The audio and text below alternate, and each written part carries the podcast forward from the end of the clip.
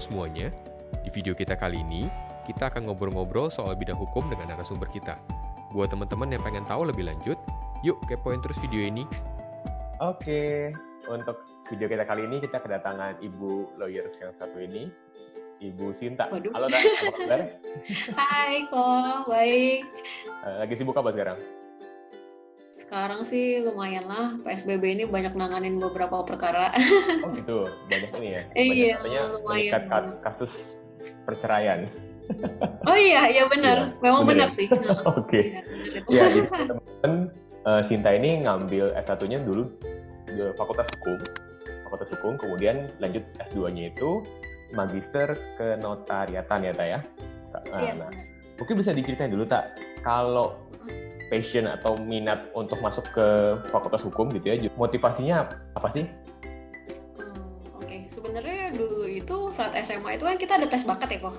Mhm. Ini kan dulu, uh, and then keluarnya sebenarnya uh, yang pertama itu adalah uh, hukum, lawyer. Tapi sebenarnya nggak ada kepikiran untuk ke situ sih awal. Oh, oke. Heeh. Cuma memang dulu itu kan gue tipe orang yang susah untuk beradaptasi. Contohnya, gue dari SD, sekolah, sampai SMA itu pernah pindah-pindah. Ah, And then ya teman-temannya akan itu-itu aja gitu kan. Iya, iya, Terus iya, iya. ngobrol lah dengan salah satu guru. Dulu itu guru PKN gue. Ya Koko juga diajarin kali sama dia. Terus Nah, dia bilang, lupa loh kenapa nggak mencoba aja sesuatu hal-hal yang Oh. baru itu menurut dia. Dan gue uh, coba-coba carilah rata-rata kan kalau misalnya anak tuh larinya kalau nggak ke Untar, terus ke Binus, ya pokoknya sekitar-sekitar itu dan Mhm. ambil mungkin Yang hitung-hitungan lah, let's say Oh, ekonomi oke. lah, akuntansi. jurusan aman lah ya, gua nggak gitu. gitu ya. gue nggak gitu seneng gitu maksudnya untuk Oke. itu mungkin Heeh. gampang juga sih menurut gue sulit menurut gue mungkin ya Mhm. terus habis itu tuh gue juga rupanya dari dulu itu menurut bokap gue suka nonton berita tuh zaman zaman kecil tiap jam Hmm. 9 malam kan ada berita tuh zaman zaman dulu TVRI gitu. Iya Oh, rupanya sudah dalam itu- berita ya. Nggak iya gue tuh kayak nggak kayak nggak merasa tapi pada saat eh, milih jurusan untuk gue kuliah itu termasuk kayak istilahnya gue memilih eh, jalan yang benar-benar berbeda dari kehidupan gue sebelumnya gitu jadi Mhm. pertama gue memilih hukum itu karena mungkin dorongan guru gue juga di SMA waktu itu terus yang kedua gue mencari di mana sih yang nggak ada anak gitu karena gue Oke. kan tipe orang yang sangat sulit beradaptasi lah gitu dan Heeh. Uh, dikasih tahu uh, mungkin Trisakti kali ya palingan Trisakti itu paling cuma satu dua orang itu pun di FKG biasanya dokter gigi gitu kan ya udah akhirnya gue mencoba untuk memberanikan diri lah gitu Oke. sedangkan gue tidak punya background baik dari keluarga nyokap maupun keluarga bokap itu nggak ada yang di background hukum gitu. Oke. Akhirnya awalnya gue ditentang juga Oh iya iya. Terus ditentang juga. ceritanya? ditentang sampai gue udah daftar nih pokoknya gue daftar cuma satu di Trisakti dan ilmu hukum itu yang mau gue Hmm. ambil gitu mungkin bokap gue juga agak kaget kok memangnya kamu mau ambil hukum mau jadi apa dulu tuh Hmm. cita-citanya gue tertarik dengan legislatif contohnya kayak DPR MPR gitu gue tuh melihat buku undang-undang tuh kayaknya gimana ya orang bisa membuat seperti ini lalu kita masyarakat dalam arti luas itu harus nurut dengan itu gitu kan Oke. harus patuh dan tunduk dengan itu mungkin itu kayak em, gimana ya kalau kita udah passionate dengan sesuatu mungkin ya memang udah jalannya ke situ kali ya Mhm. akhirnya Hamin satu eh, maksimal pembayaran nih untuk Trisakti bokap gue Hmm. tetap jangan deh eh, pilih yang lain aja maksudnya dengan background bisnis ekonomi pilih aja deh salah satu antara itu tapi jangan hukum Oke. gitu. Karena bokap gue takutnya eh, mungkin gue kan orangnya tuh kalau ada challenge mau diambil gitu. Bukan tipe yang ada ada challenge ah udahlah mundur lah jangan gitu kan. Hmm.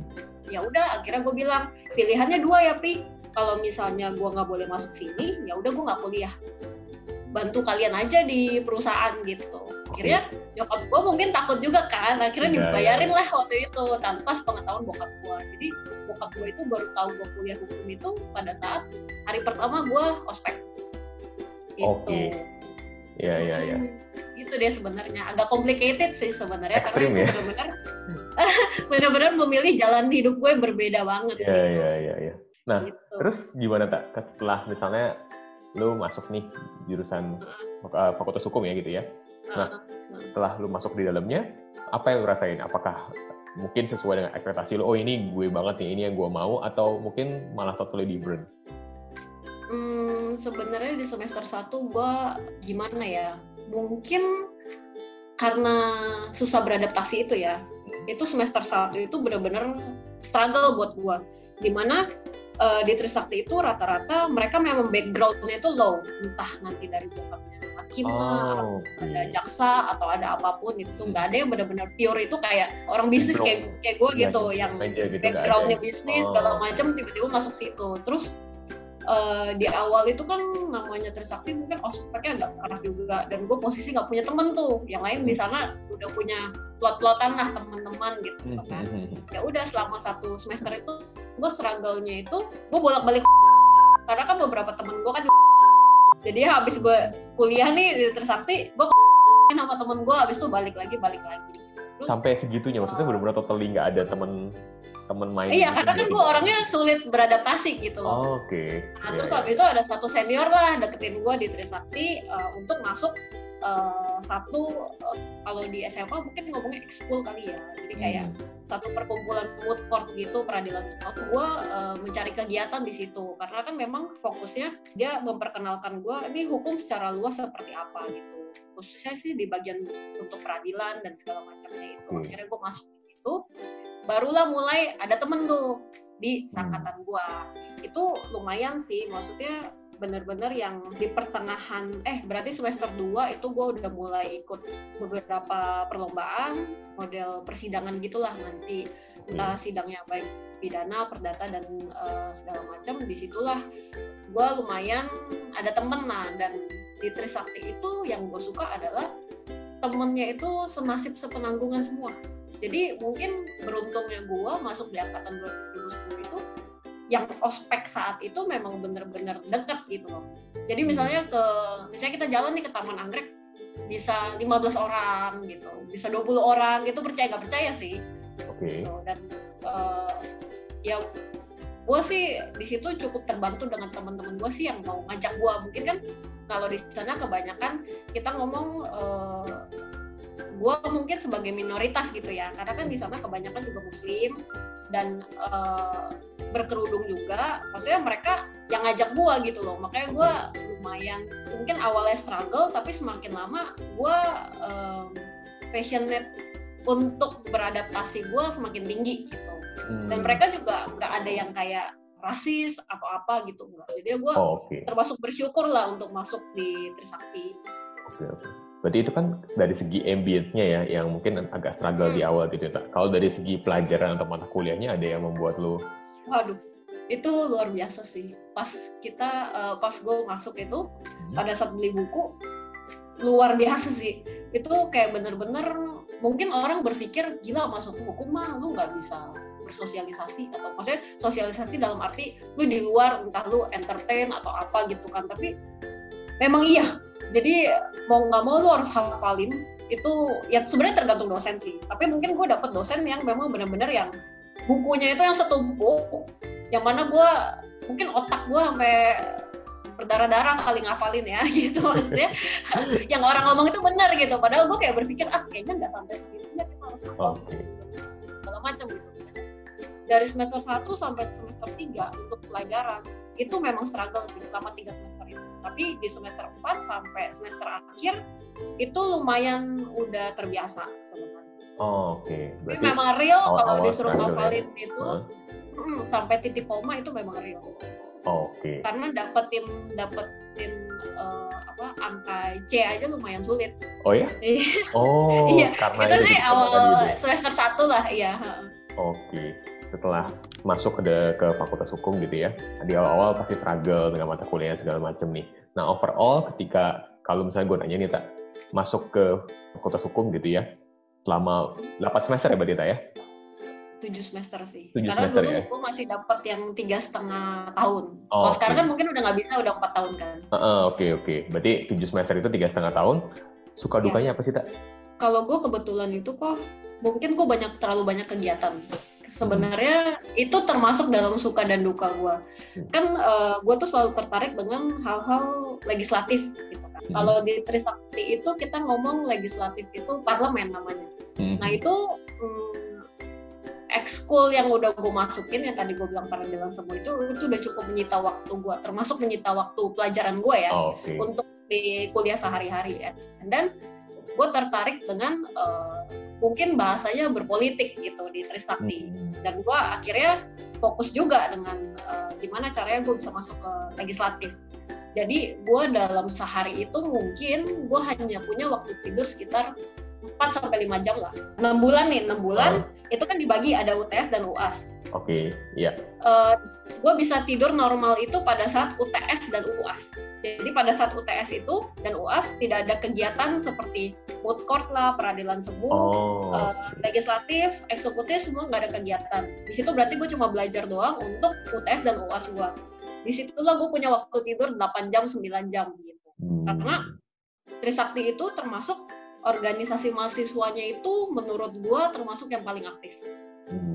beberapa kali makanya terkadang kalau misalnya dibilang kadang ada teman-teman ngapain sih ini Trisakti demo-demo bikin macet dan segala macam sebenarnya eh, itu effort kita sih. Salah satunya termasuk eh, untuk mengurangi biaya kuliah. Dulu sempat sih ada gitu. Ya mungkin dukanya adalah mungkin dilihat orang kurang baik tapi menurut kita itu itu yang kita kedepankan gitu. Maksudnya eh, mungkin eh, beberapa orang tidak di posisi gua saat itu. Jadi dukanya paling di situ dilihat orang negatif. Lalu Hmm. teman-teman gue mungkin yang SMA itu merasa gue kayaknya ini terlalu frontal sejak kuliah di Oh, Trisakti oke. terlalu gimana. Jadi ya mungkin eh, menjauh satu persatu mungkin dukanya Oh, itu tapi dukanya adalah gue bertemu teman-teman gue yang mungkin yang satu passion dengan gue yang bisa menghargai satu sama lain dan memang fokusnya eh, di legislatif memperbaiki sebenarnya eh, memperbaiki dan memperjuangkan ya masyarakat lah. Mungkin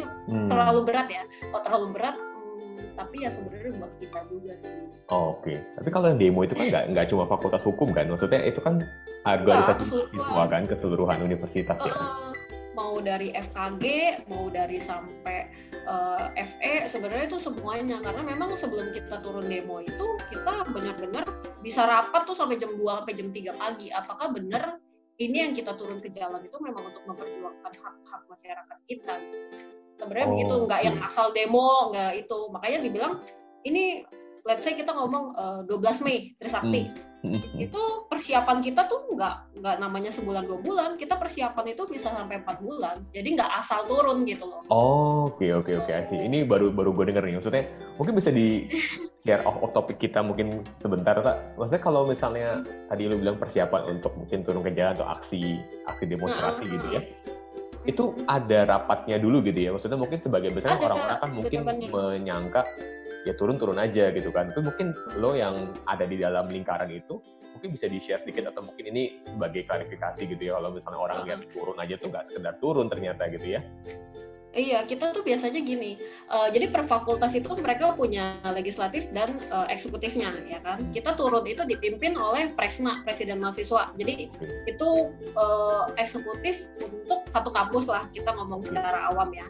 Eh, kita dapat eh, apa instruksi. Jadi eh, biasanya kita dapat semacam booklet gitulah. Kita ngomong ini loh eh, dalam setahun kira-kira momen apa nih yang kita bisa eh, bahas dengan pemerintah gitu karena terkadang gini kita sudah rapat rapat dengar pendapat tapi ya rupanya yang kita sampaikan itu eh, maksudnya tidak dipertimbangkan lah gitu. Jadi eh, salah satu caranya adalah turun ke jalan. Jadi eh, kita biasa itu rapat. Kan kita pagi siang kuliah nih nggak mungkin bisa rapat. Kadang kuliah juga sampai sore. Di mana semua fakultas itu yang eh, pimpinan-pimpinannya kita bisa berkumpul ya adalah malam malam mungkin kita bisa sampai jam 2 jam 2 sampai jam 3 pagi itu kita ada panggil beberapa ahli juga untuk kita diskusi lebih lanjut Oh, mengenai matters yang mau kita bawa ke jalan nih. Terus habis itu eh, kita juga terkadang ada kuesioner juga untuk eh, lihat tanggapan masyarakat di mana. Pokoknya dari semua fakultas itu kita kumpulin karena apa? Beberapa aspek itu kan entah dari ekonominya lah, entah dari segi eh, apa kesehatannya dan segala macam itu kan kita harus pertimbangkan. Oke, oke, oke. Ini baru dapat insight baru nih dari. Repot ya, denger ya. Tapi seru ya, kelihatannya Iya, seru ya. makanya jadi- Kelihatannya seru ya. Kalau passion mungkin seru ya, makanya Oh, oke.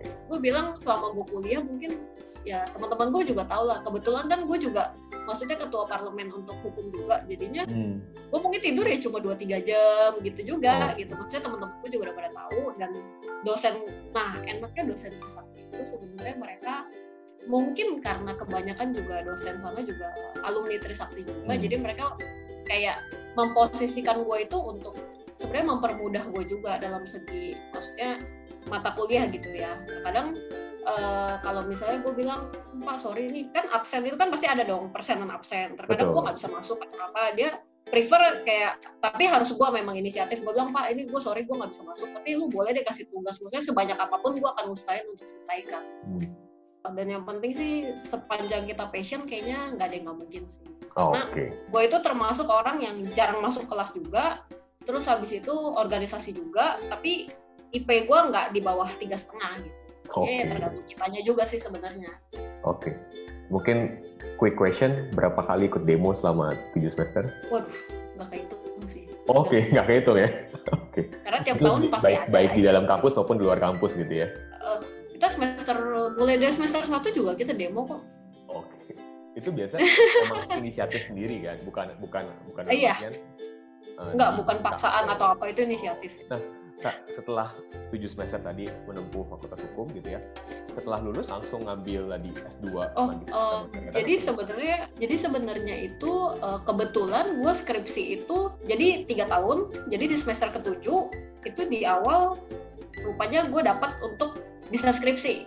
Maksudnya gue skripsi itu sidangnya termasuk yang paling awal gitu. Mungkin dua atau tiga orang paling awal terus habis itu udah lulus kan di situ gue langsung apply untuk magang sebenarnya jadi gue nggak langsung lanjut S2 saat itu karena kan magang. belum lulus juga Magang. Oh, belum. Ini ini posisi sudah iya skripsi, tapi belum belum ada sudah sudah sidang tapi ya terus akhirnya Oke. gue apply lah magang di kantor senior gue Hmm. itu kurang lebih kayak selama empat bulan deh kayaknya baru gue kelulusan tuh bulan Mei Oke. nah after lulus itu gue nggak langsung ngambil S2 karena saat itu gue berpikirnya apa gue lanjut ke Belanda atau gimana itu masih bimbang sih karena ya balik lagi ke orang tua bokap gue nggak kasih juga gue jauh-jauh dari dia ya kan Sorry, ke Belanda itu untuk ngambil kuliah lanjut atau mau mengambil ke S2 S2? iya ngambil Hukum S2. juga ya? Ah-ah.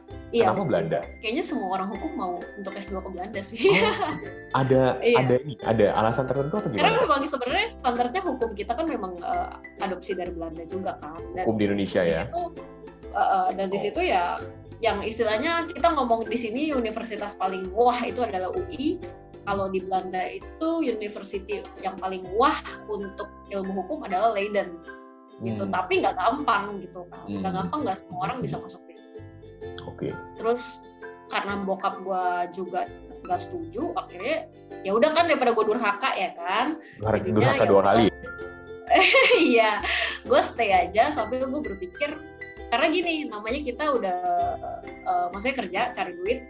Yang gue takutkan adalah gue males untuk belajar. Jadi maksudnya gue takut gue kembali ke gue yang dulu cuma eh, di comfort zone gue gitu. Akhirnya setelah beberapa perkara gue tanganin memang hal yang paling rumit yang gue tangani adalah mengenai masalah tanah.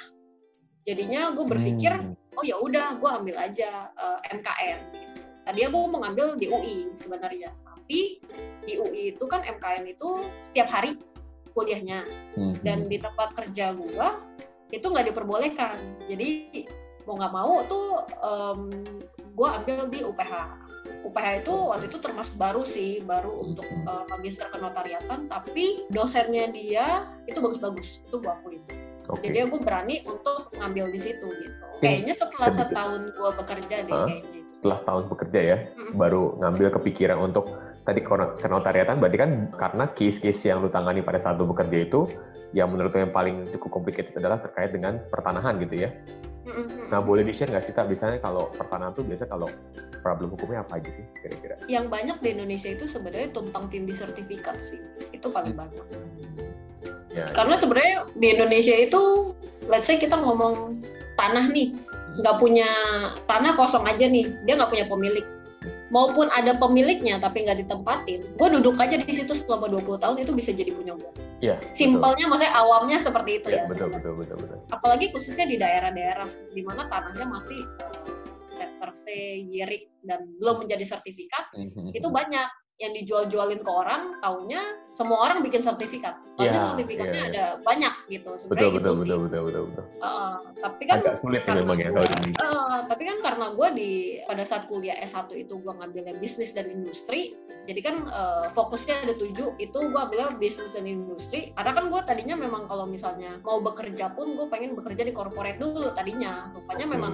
takdir memanggil gue untuk bekerja di law firm kan ya akhirnya ya udah and then uh, di law firm gue pun karena gue karena gue sudah kuliah untuk fokus uh, bisnis dan industri dia nggak kasih gue handle sama sekali dia kasih handle yang berkebalikan contohnya pidana pertanahan gitu jadinya dia mau kalau misalnya nanti gue akan menjadi seorang lawyer jangan fokus ke satu ilmu aja gitu tapi harus Oh, semuanya harus ngerti Nah, Ini cerita itu pada waktu uh, Sinta kerja gua ya. berarti? magang Oh, kuliah Nah, magang mulai ya. magang Oke. sampai bekerja Oke. Terus pada saat gue dikasih permasalahan tanah waktu itu, gue bingung juga antara gue mau belajar sama siapa nih di S1 itu termasuk dikit yang ngambil Hmm. masalah agraria gitu kan, yang fokus ke notari notariat itu kan dikit memang. Akhirnya gue ngambil lah eh, magister kenotariatan di UPH. Jadi sambil gue S2 juga, sambil itu bisa bantu gue untuk solve permasalahan. Oke, ketika memutuskan untuk ambil magister kenotariatan ya, di UPH tadi, ketika lu masuk apa yang lu dapatkan mungkin apakah sesuai dengan ekspektasi lu atau mungkin kembali ke mungkin struggle waktu pada saat di S1 atau gimana tak? Enggak sih, sebenarnya S2 di UPH itu gue bisa bilang dibanding dulu S1 itu jatuhnya lebih mudah. Mungkin karena kita udah punya dasar di S1, Hmm, jadi oke. baik beradaptasi dengan pelajaran, dengan teman-teman, itu juga sama gitu. Even yang masuk juga anak-anak Trisakti juga sebenarnya gitu kebanyakan. Oke oke, berarti nggak nggak terlalu nggak terlalu sulit lah ya untuk beradaptasi, terutama dari segi MBS dan pelajaran juga nggak terlalu sulit karena punya sudah punya basicnya gitu. Mungkin agak sedikit jam tadi, tadi kan lu cerita kalau di S1 waktu itu ada tujuh peminatan ya, kira-kira ya. Iya, ah. Nah itu boleh di share nggak sih Tak, apa aja kira-kira? Aduh masih inget nggak ya? Eh, yang pasti Oh. sih bisnis industri itu PK1 bisnis industri, terus perdata, Hmm. terus habis itu pidana, terus agraria, internasional, praktisi hukum, sama tata pemerintahan. Ah, masih ingat berarti. Oke, ada tujuh ya. Nah, itu biasa yang Iya. paling banyak diambil sama mahasiswa fakultas hukum apa? bisnis dan industri. Bisnis dan industri ya. Yang tadi yang Karena- juga lu pilih juga ya. Kebanyakan sih kalau misal lihat dari lulusannya itu kebanyakan bekerja as a legal di perusahaan. Perusahaan, oke. Ya, ya, ya. Oke, oke. Karena Eh, kita juga namanya alumni juga eh, setiap kita habis lulus kerja di mana kita update ke Trisakti gitu. Kita harus jadi mana. Jadi kalau misalnya ada lulusan yang butuh rekomendasi segala macam ya kita, kita diajarin untuk bisa terima alumni kita gitu. Oh, Oke, jadi memang Jadi kita punya tetap harus update database dan kekeluargaan yang cukup erat gitu ya sama Iya. sama alumni gitu kira-kira ya, Tak ya. Mm-mm. Nah, Kalau di S2 sendiri kan notariatan, tak tadi mungkin titik beratnya fokus pada tadi ya masalah pertanahan dan kawan-kawan gitu ya. Nah, suka duka menjalani eh, S2 di magister kenotariatan gimana tak? Kayaknya suka semua sih, nggak ada Oke. dukanya kayaknya. Nah, Karena sebenarnya itu S2 berapa tahun ya? Berapa berapa tahun ya? Oh, Eh, untuk kayaknya- mengambil magister kenotariatan butuh berapa semester? saya lupa deh. Kayaknya sekarang itu udah dua tahun ya. Dua Dulu tahun. Kayaknya gue itu Pas lo satu setengah setengah tahun ya? Nah, satu setengah Iya tahun. iya iya oke oke oke. Nah terus tadi sukanya apa aja tuh? Sebenarnya kalau S2 itu kan kita nggak yang disuruh ngafalin, tapi lebih dimengertikan. Dan Hmm. tanya jawab dengan dosennya itu nggak seperti tanya jawab dosen dengan dengan dosen S1 gitu. Jadi lebih sebenarnya lebih analisis kasus sih kalau misalnya di Hmm. S2 itu kan. Memang yang dosen-dosen di UPH itu memang orang-orang yang ex- expert sih. Jadi apa pun yang kita tanya, even kan ada beberapa juga yang mungkin kerja di law firm juga, ada yang Ya. kerja di notaris juga gitu. Hmm. Mereka ya feel free aja, maksudnya mau mau tanya apa pun ya mereka bisa gitu. Kadang juga diskusi di luar kelas juga it's okay gitu nggak ada masalah. Oh, Oke Jadi kayaknya dukanya nggak ada sih. Oke oke. Nah berarti kan menjalankan S2 ini juga masih sambil kerja ya tak ya? Ya, nah. Masih sambil bekerja. Nah selanjutnya yang gue mau tanya adalah bagaimana sih prospek kerja seorang lulusan fakultas hukum gitu tak? Baik lulus di S1 maupun setelah lulus, lulus di S2. Prospeknya gimana sih tak? sebenarnya lumayan banyak ya. Hmm. Lumayan banyak. Maksudnya gini, karena gue melihat teman-teman gue yang 2010 itu nggak ada yang mengeluh soal setelah lulus nih nggak ada yang mengeluh soal aduh gue pengangguran nih aduh gue nggak dapat kerja nih karena mungkin kalau hukum itu lumayan banyak ya baik itu di pemerintahan kah apakah di profesi seperti hakim polisi jaksa di lawyer kah gitu apakah nanti mau lanjut ke notaris mereka langsung ambil S2 kah sambil magang di kantor notaris biasanya karena kan memang ada syarat-syaratnya juga Oh, Oke. kalau di profesi gitu kan. Terus legal di corporate lah, terus ada yang buka sekarang model Justika untuk pendirian perusahaan dan segala Ya, macam. ya, ya, ya, ya. Enggak sih gitu. Oh itu juga backgroundnya hukum ya kalau yang kayak model Justika. gitu. Kebanyakan sih teman-teman gue sih iya backgroundnya hukum sih. Oke. untuk urus-urus perizinan mungkin zaman dulu kita ngomong biro jasa kali ya Hmm. Kalau sekarang kan lebih lebih advance lah ya. Sekarang kan ada Iya. ada legalitas segala macam aktenya gitu kira-kira ya. Iya Oke, berarti prospek untuk fakultas hukum ini sangat terbuka lebar. Jadi buat teman-teman mungkin yang memang passion dan memang pengen ambil nggak perlu khawatir berarti ya. iya benar Karena yang penting passion sih sebenarnya kalau hukum sih Oke. Boleh diceritain nggak Cita, sekarang dunia kerja lu gimana? mungkin banyak orang bilang lawyering itu eh, ya gitulah balik lagi tidak punya maksudnya nggak balance antara dunia sosialnya dengan pekerjaannya. Tapi memang iya. Kalau gue mungkin based on prinsip gue adalah karena gue lawyering solve eh, problem klien gitu kan. Gue lebih memilih untuk tidak punya masalah dengan diri gue sendiri. Jadi gue selalu menjauhkan diri gue dari masalah. Karena apa? Pada saat kita pribadi punya masalah kita nggak akan bisa fokus untuk menyelesaikan masalah. Lain itu yang gue terapkan juga ke semua partner gue juga semua karyawan gue juga gitu. Emang setiap orang pasti ada masalah. Cuma untuk lu bisa fokus dengan menyelesaikan masalah klien ya lu sendiri harus nggak punya masalah gitu. Hmm. jadi gue mungkin karena prinsip gue seperti itu jadinya ya hidup gue gue merasa balance balance aja gitu jadi Oh. kadang kan orang lihat kayaknya lawyer gitu kan kerjanya sampai pagi ya kerjanya sampai pagi itu kenapa Hmm. lu butuh passion Hmm, gitu. Oke. Hmm. pada saat kalau lu suka dengan pekerjaan lu Hmm. sebenarnya nggak bisa gua nggak bisa dibilang beban gitu karena gue merasa pekerjaan gue ini udah sangat cocok dengan gue gitu Oh, Oke. Nah, biasanya selama setahun ini tak kan sudah jalan hampir setahun tadi ya Cinta ngomong ya. Itu Mm-mm. biasa kasusnya paling banyak tentang apa Cinta? karena gue itu sebenarnya expertise ya sebenarnya bukan bilang expertise gue itu menilai kasus perceraian itu secara berbeda ya mungkin jadi Hmm. kebanyakan yang datang ke gue dan telepon ke gue adalah kebanyakan kasus perceraian Perceraian divorce ya. Oke. Ah, tapi untuk di tahun lalu kita itu banyak fintech juga sebenarnya lebih ke corporate action juga kita banyak Nah, biasa klien yang datang ke lu itu mungkin kenal-kenal atau tahu kontak number dari law firm lu itu dari dari mana sih tak? Bisa apakah mulut ke mulut atau mungkin ada memang marketing tersendiri atau seperti apa kalau misalnya di jalur pengacara ini? biasa dari mulut ke mulut sih kebanyakan karena based on kode etik kita lawyering kita nggak boleh promosi sama boleh sekali iklan ya? Iya, iya, iya. ya nggak boleh betul. iklan jadinya mulut ke mulut kadang ada juga eh, misalnya dulu kan gue kerja di law firm bos gue yang lama juga ada rekomendasi gitu Hmm, oke oke oke. Berarti dari memang basicnya adalah dari mulut ke mulut dan trust dari klien ya gitu ya. Oke oke. Nah, dan sebenarnya eh, teman-teman yang maksudnya dulunya kuliah hukum kan nggak semua nggak semuanya maksudnya jadi lawyer gitu dia kerja di legal perusahaan kadang dia rekomendasi juga kayak gitu juga oh ya ya ya benar benar benar. benar. Oke oke oke. Nah terus tak kalau misalnya setelah misalnya lu tahun ini menjalani kehidupan sebagai pengacara gitu ya, atau dan Hmm. memang ditambah waktu itu juga punya pengalaman kuliah magang, terus juga memang sudah menjadi mahasiswa di Fakultas Hukum. Seringkali kan kalau kita sering denger gitu ya, ya, mungkin memes atau jokes, tapi menurut gue ini menarik untuk ditanyakan ke orang yang memang berkecimpung langsung di bidang hukum gitu ya. Ada mungkin anekdot yang menyebutkan kalau pengacara itu membela yang bayar gitu tak. Nah, eh, sebenarnya dari kacamata seorang lawyer itu gimana? Pertama, yang kedua, misalnya nih tak dapat case, dapat kasus, dapat klien, memang lu membela di pihak yang atau lu berada di pihak yang memang ini mungkin saja bersalah gitu kan. Nah, Mhm. itu dari kacamata seorang lawyer niatnya gimana sih tak? sebenarnya untuk anekdot itu ya ini pendapat gue pribadi ya kok maksudnya as a lawyer juga kalau misalnya di awal gue buka kantor membela yang bayar itu sih gue iya sih. Karena apa? Kalau membela yang nggak bayar gue mau juga sepanjang gue ada modalnya kalau gue merasa oke nih orang butuh bantuan gue pasti ambil. Tapi membela yang bayar ya mungkin iya juga sih kalau menurut gue maksudnya ini kita fair fairan aja gitu. Kalau misalnya gue punya modal cukup gue juga bisa membela yang nggak bayar gitu. Oke. lah karena gini kita ngomong salah atau benar sebenarnya tidak bisa. Karena apa ya? Nanti menentukan salah atau benarnya adalah hakim. Oh, Oke. karena gini setiap manusia itu punya hak eh, Hmm. minimal ya hak untuk hidup.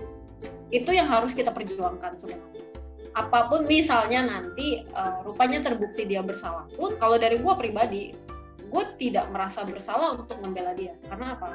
Setiap orang itu punya hak untuk bisa dibela apa pun itu. Entah itu dia sudah melakukan pembunuhan berencana lah atau mungkin yang orang-orang pikir gila nih orang udah bunuh banyak orang tapi masih dibela.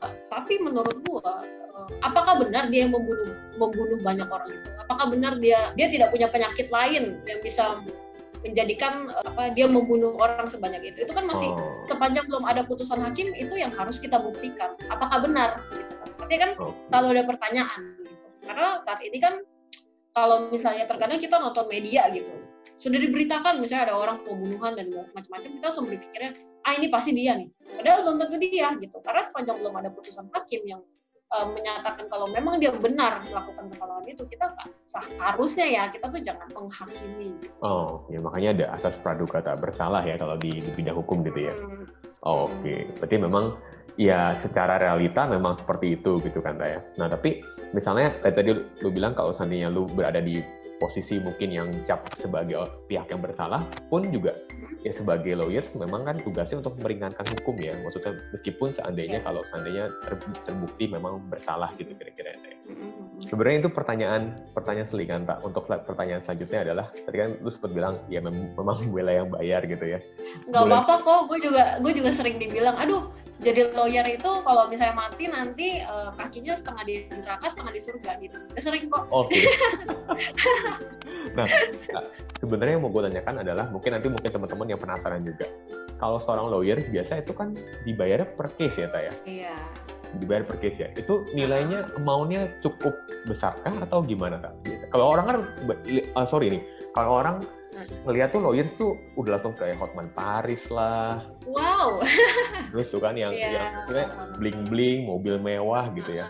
Nah ini kalau kalau orang yang mungkin baru merintis law firm ini gimana? Sebenarnya mungkin sama dengan orang-orang yang baru mencoba merintis usaha kali ya. Sebenarnya hampir sama.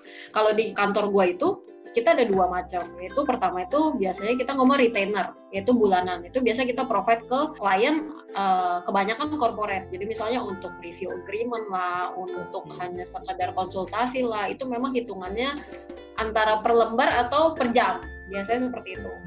Kita juga terkadang gini kadang kalau misalnya hukum itu itu kan sifatnya per case yang kayak tadi Koko bilang setiap case itu nggak bisa digeneralisir artinya oh, okay. yang kedua seperti per case yang tadi Koko bilang itu misalnya ada case klien datang dia punya case nih perceraian satu sorenya datang lagi perceraian dua itu kita tidak bisa menilai dengan angka yang sama karena apa hmm. agak berbeda ya maksudnya faktor perceraian yang berbeda hmm. yang kedua datang dengan perceraian uh, juga dengan faktor yang berbeda itu bisa bikin angka yang kita berikan juga berbeda gitu. Oh, Misalnya, let's say kita penawaran dari satu, dari kantor itu based on hmm. kesulitan tiap perkara gitu ya? Iya, jadi oh. uh, sebenarnya gini, terkadang ada yang datang ke kita, loh kok harganya segitu sih, kok di tempat lain harganya lebih murah atau apa? Masih gitu. ada yang begitu, banding bandingin kayak pasar tuh masih ada di bidang lo gitu ya? Gue kira cuma di bidang bidang ya desain doang kayak gitu. Enggak sama kok. Tenang jangan sedih. Oh, ya, sama. Ya, ya, terus ya. habis itu ada juga yang misalnya kakak beradik misalnya cerai. Nih dulu setahunnya lalu dia bercerai dengan alasan yang A terus adiknya tahun ini bercerai dengan alasan B. Angkanya berbeda jauh. Ada juga yang bilang kok angkanya beda jauh? Maksudnya inflasi oke okay lah dalam uh, per tahun tapi kok bisa beda jauh? Karena uh, gue bisa bilang kompleksitinya itu uh, maksudnya tingkat kompleksitasnya itu berbeda kita juga akan nilainya berbeda gitu. Karena effort yang kita keluarkan itu tidak sama. Oh. jadi gue juga kalau misalnya mau ditanya berapa sih? Terkadang gue akan minta dulu datanya gue akan minta hmm. dulu. Kronologisnya akan diminta hmm. dulu gitu. Keseluruhan gue udah oke okay, baru gue bisa bikinkan penawaran Nanti oh. setelah itu, misalnya dibilang kemahalan, oke okay, budget kalian berapa? Kalau misalnya budgetnya nggak ketemu dengan budget gua, otomatis gua nggak, gua ya harus bilang aja nolak gitu. Oh. Kenapa? Uh, ya mungkin kok juga tahu lah, maksudnya uh, kita kan sama-sama di bidang profesi juga kan, arsitek dan lawyer ya sebenarnya kalau untuk di bidang jasa hampir semua seperti itu kayak hmm ya ya ya, ya sih ya tadi gue juga kaget ketika tadi lu bilang masih ada yang nawar gitu ya kira-kira nah, aduh banyak kok kalau kalau di, di bidang lu berarti kan perhitungannya adalah dalam satu case itu misalnya nilainya uh, X gitu ya sekian hmm. itu sudah termasuk untuk uh, sidang ya ya berarti kan biaya untuk sidang atau biasa di luar itu sebenarnya gini, kita bagi menjadi um, tiga biasanya. Itu kita biasa professional fee, itu yang pertama. Yang kedua itu untuk uh, istilahnya kita ngomong akomodasi, transportasi, oh. administrasi gitu-gitu. Dan yang ketiga itu success fee. Biasa untuk beberapa perkara seperti perceraian, uh, hak asuh anak itu kita nggak charge untuk success fee. Success fee itu biasa kita charge untuk permasalahan prestasi atau utang piutang. Ya pokoknya permasalahan yang agak berat itu kita charge. Corporate ya, lebih corporate berarti ya. Mm -hmm. Jadi kita charge tiga itu. Terkadang um, kalau success fee itu lebih hitungannya ke persenan hmm. biasanya persenan dari nilai uh, yang berhasil dari nilai goalkan ya. gitu ya. Oke. Okay. Iya benar kok tepat sekali. Kalau yang tadi yang uh, biaya sidang itu masuk ke akomodasi dan transportasi gitu tadi ya. ya. Biasanya dalam satu case rata-rata berapa kali sidang kan? Hmm. Kata aja ya mungkin ambil mungkin mau cerita yang paling paling lama tuh berapa kali? Mungkin paling singkat mungkin sekali sidang selesai atau gimana? Paling singkat kalau yang pernah gue tanganin ya yang pernah gue tangani itu paling singkat lima kali sidang sih itu perceraian uh, selesai di waktu dua bulan hmm. itu kalau yang paling lama itu ya bisa bertahun-tahun sih sebenarnya oh. itu nggak kehitung sih sidangnya Oh, Oke, okay. nah, makanya kenapa komponen itu kebanyakan masalah gitu ya? uh, kebanyakan masalah tanah sih sebenarnya itu panjang ya, panjang ya, ya, ya. Ya problemnya tanah ya tadi lu bilang ya tanah sertifikat ada yang tumpang tindih terus juga semua orang bisa bikin sertifikat girik gitu ya. Belum lagi ngomongin soal ahli waris gitu kan. Itu itu ahli waris ada tujuh. ahli waris ada tujuh terus punya anak 14 itu itu kacau nih emang kayak gitu nah tak mungkin uh, terakhir nih tak mungkin ada pesan-pesan nggak sih tak kalau buat uh, adik-adik atau mungkin teman-teman yang mau ngambil atau punya passion di bidang hukum, mau ngambil fakultas hukum, mm-hmm. kira-kira ada kata-kata motivasi atau pesan-pesan? Jangan pernah takut sih, karena apa? Terkadang anak-anak hukum ini pada saat setelah lulus melihat itu kita bekerja di luar hukum itu kebanyakan takut, takut tidak di akhir minggu, tak tidak bisa uh, refreshing, jalan-jalan ke luar negeri, itu sebenarnya yang harus dihilangkan. Karena apa? itu pada saat lulus itu masih muda dan kita butuh waktu kurang lebih minimal 5 sampai 10 tahun untuk kita bisa improve keilmuan kita gitu. Karena mungkin gue melihat beberapa anak uh, lulusan hukum sekarang mungkin dalam waktu 3 6 bulan juga udah nggak tahan gitu. Sebenarnya hmm. itu pada saat lu passion lu harus lakukan dengan benar. Karena apa? Tidak ada yang bisa membuat lu menjadi Hotman Paris dalam waktu singkat gitu. Hmm. Karena kan orang melihatnya, oh pada saat gue kuliah hukum nanti gue bisa jadi Hotman Paris yeah. nih, bisa jadi Hotman si Tongkol. itu nggak semudah gitu ya. itu. Mereka juga punya, ah mereka juga butuh waktu berpuluh-puluh tahun untuk bisa yeah, jadi yeah. seperti itu gitu. Tidak semua orang bisa mengambil jalan yang sama. Gitu. Jadi sebenarnya oh. lu harus passion, lu harus konsisten dan jangan pernah takut, jangan pernah uh, apa ikutin omongan orang sebelum tuh mencoba hal itu. Oh, Oke. Okay. Berarti itu pesan-pesan dari Cinta buat adik-adik yang memang mungkin punya passion di bidang hukum, jalanin aja, terus punya komitmen dan punya passion dulu ya, Taya. Karena memang nggak ada sesuatu yang instan, butuh proses semua, dan jangan berkiblat terlalu tinggi dalam waktu yang singkat gitu ya. Tapi iya. prosesnya, menikmati prosesnya gitu, Taya.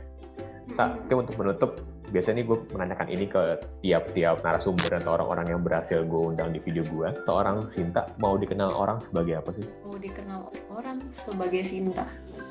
Itu sih. Sinta Jadi yang... orang mengenal gue itu uh. ya gue sendiri gitu dengan prinsip gue, uh, dengan karakter gue, hmm. yang semua orang tahu oh itu Sinta gitu. Karena oh. gue punya contohnya ya gue punya trademark sendiri. Pada saat klien gue atau orang lain atau lawan gue di pengadilan melihat surat yang gue buat dia udah tahu oh ini Sinta. Hmm. even tanpa melihat kantor gue karena memang gue mencoba untuk membuat karakteristik gue janganlah maksudnya oke okay lah pada saat kita punya idola let's say kita ngomong Hotman Paris kita ikutin mm -hmm. cara dia segala macam. Tapi dengan lawyering itu lu harus membuat karakteristik lu sendiri. Oh, okay. kalau gue ya Jadi Bet- gue pada saat nanti gue mau dikenal ya sebagai Sinta Sani. Oh, Oke, berarti kita mau dikenal sebagai dirinya pribadi dengan karakternya dia gitu kira-kira ya. Ya. Oke tak, sip. thank you banget waktunya udah mau digangguin hari ini. Mudah-mudahan semua cerita yang tadi sudah disampaikan, sharingnya itu bisa menginspirasi yang pertama, kedua juga memotivasi dan membuat mungkin teman-teman yang nonton video ini memang punya passion di bidang hukum, nggak takut untuk ngambil, langsung action gitu ya. Nah, thank you banget tak untuk kesempatannya. Nanti mungkin next next kita Iya, bisa sharing-sharing lagi lebih kok. banyak. Sip. Sip. Thank you banget, stay healthy, sukses terus untuk Iya kok. law firm-nya ya. Iya, thank you kok. Thank you juga ya semuanya. Thank you ya. Ya.